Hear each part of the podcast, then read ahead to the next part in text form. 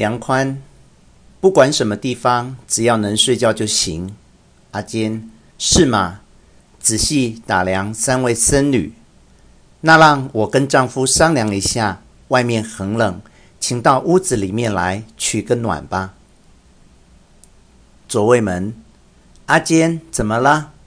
阿坚，他们是赶路的和尚，三个人，雪地难走，想在这里住一夜，没有钱，住不起旅店。三个和尚进门后，站在院子里。左卫门不高兴的样子。尽管是好不容易来的，但还是拒绝了吧，阿坚。可是他们遇上了困难，让他们住下不好吗？左卫门，不行，不能住。阿坚，有什么不行的？又不添麻烦，他们不就是出家人吗？左卫门，不行，声音发野。正因为他们是和尚，才不能住下。我最讨厌和尚，在这世上最讨厌他们。阿坚，这么说太失礼了。小声对慈源说：“他喝醉了，你别在意。”慈源对左卫门：“睡哪儿都行，就让我们今晚留住一夜吧。”左卫门：“我不答应。”梁宽：“在屋檐下也行呀。”左卫门。你真烦人，慈源，师父怎么办？青鸾，我来求他试试看。对左卫门，给你添了麻烦，也出了一个难题。不过，难道就不能请你让我们在屋檐下留住一夜吗？左卫门，你就是师傅，发出冷笑。原来如此。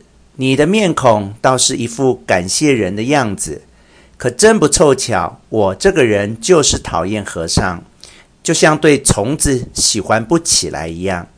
秦鸾，我知道你想哄我们走，但你就没有怜悯之心，让我们住一夜吗？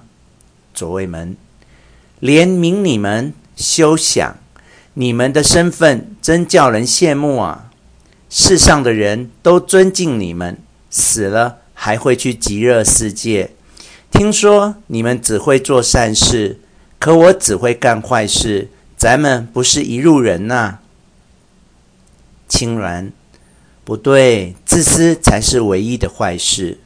左卫门，不听青鸾所说，多谢你们的说教，托你的鸿福。这世上的恶人都要销声灭迹了。你们教导我们要施舍供养，如此方能根除罪孽。所以大家都愿意把白米和金钱奉献给你们。如此一来，寺院繁荣了，你们光坐着也能享福，做善事，死后就能通往极乐。这当然值得感谢。很可惜。这命运安排，偏偏让你不能行善，不然大家都可以到极乐世界了，哈哈哈！青鸾，你这话说的一点也没有错。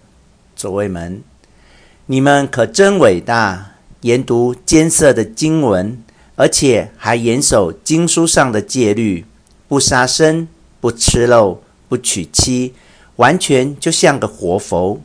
内心里既不诅咒别人，见到女人也不起色欲之情，连肮脏的梦你们都不做，真是了不得！让这么伟大的人住到我这号人的家里，真是过意不去啊！青鸾，哪里的话，我绝不是你说的那种清白成名的人。